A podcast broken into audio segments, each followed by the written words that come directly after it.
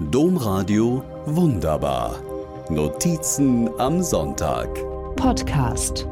Gibt es eigentlich irgendeine Art von Adventskalendern, die es noch nicht gibt? frage ich mich, als ich durch einen Bücherprospekt blättere. Denn neben den Büchern findet sich geradezu eine Flut von Adventskalendern. Ich staune, denn es ist durchaus eine intelligente Flut von Adventskalendern. Vom Astronomie-Adventskalender über ein Programmierspiel in 24 Stufen bis hin zu einem Radio in 24 Teilen zum Selberlöten. Auch wenn ich als Radiofrau letzteren besonders charmant finde, wird mir die Adventskalenderflut unheimlich.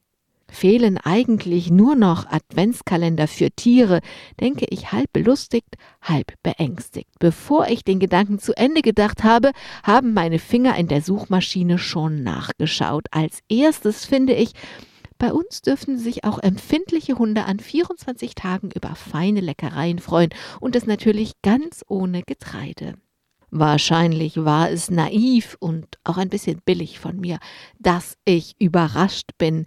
Denn warum sollte es neben den ganzen Tee und Gewürzen, Spielzeug und Kosmetik, Rätsel und Spirituosen und ich weiß nicht, was noch alles an Adventskalendern nicht auch solche für Tiere geben?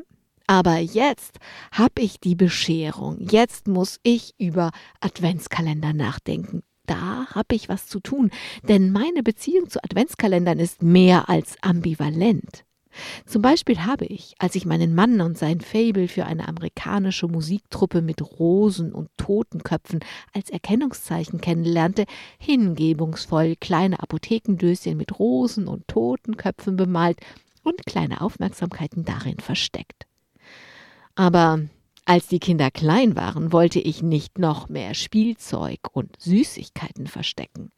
Stattdessen gab es bei uns einen Adventsweg mit 24 Teelichtern. Jeden Abend wurde ein Licht mehr angezündet und Maria und Josef wanderten eine Kerze weiter. Das ging so lange gut, bis ein Kollege von mir einen Schokokalender auf den Tisch legte und sagte, Deine armen Kinder brauchen auch was zum Auspacken. Ab dann gab es den Kalender jedes Jahr vom Kollegen für die armen Kinder. Tja, was soll ich sagen?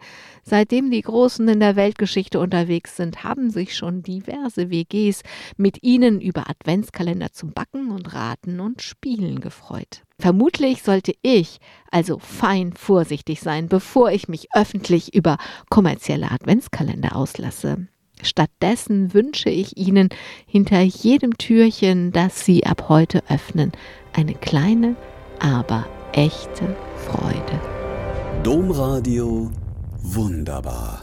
Mehr unter domradio.de slash podcast.